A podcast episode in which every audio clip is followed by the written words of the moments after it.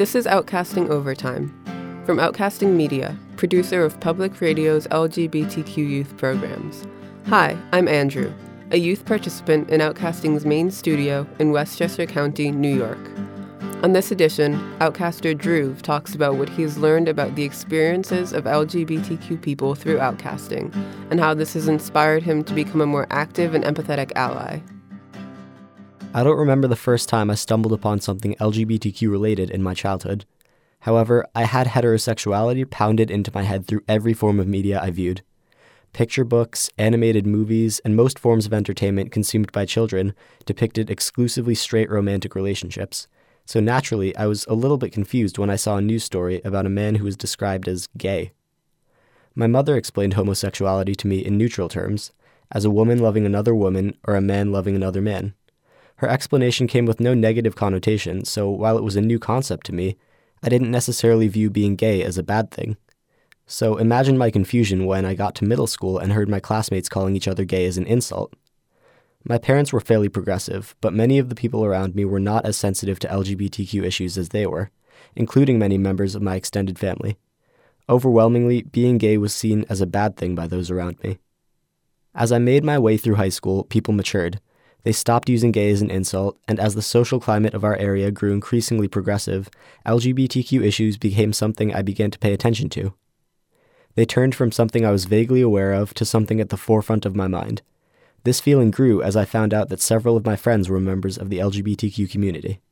Suddenly, becoming involved in some sort of activism, or at the very least staying up to date on the issues, began to feel like a responsibility.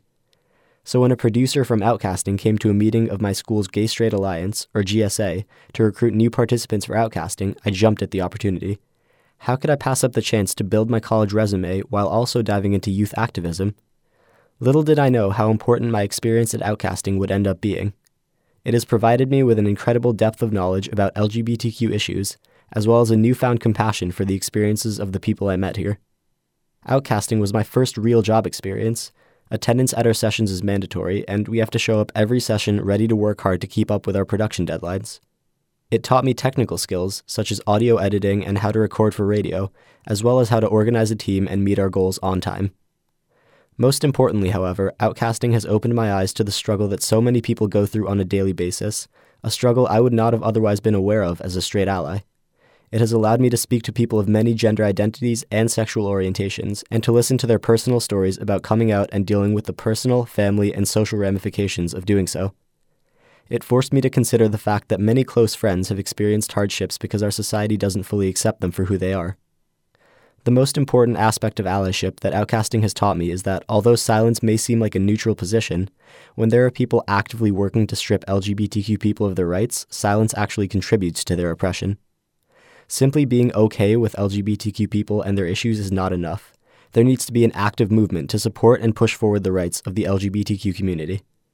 Passive comments that may seem insignificant to a straight cisgender person, such as those used by my middle school classmates, can have a profoundly negative effect on someone who is struggling with their sexuality or gender identity.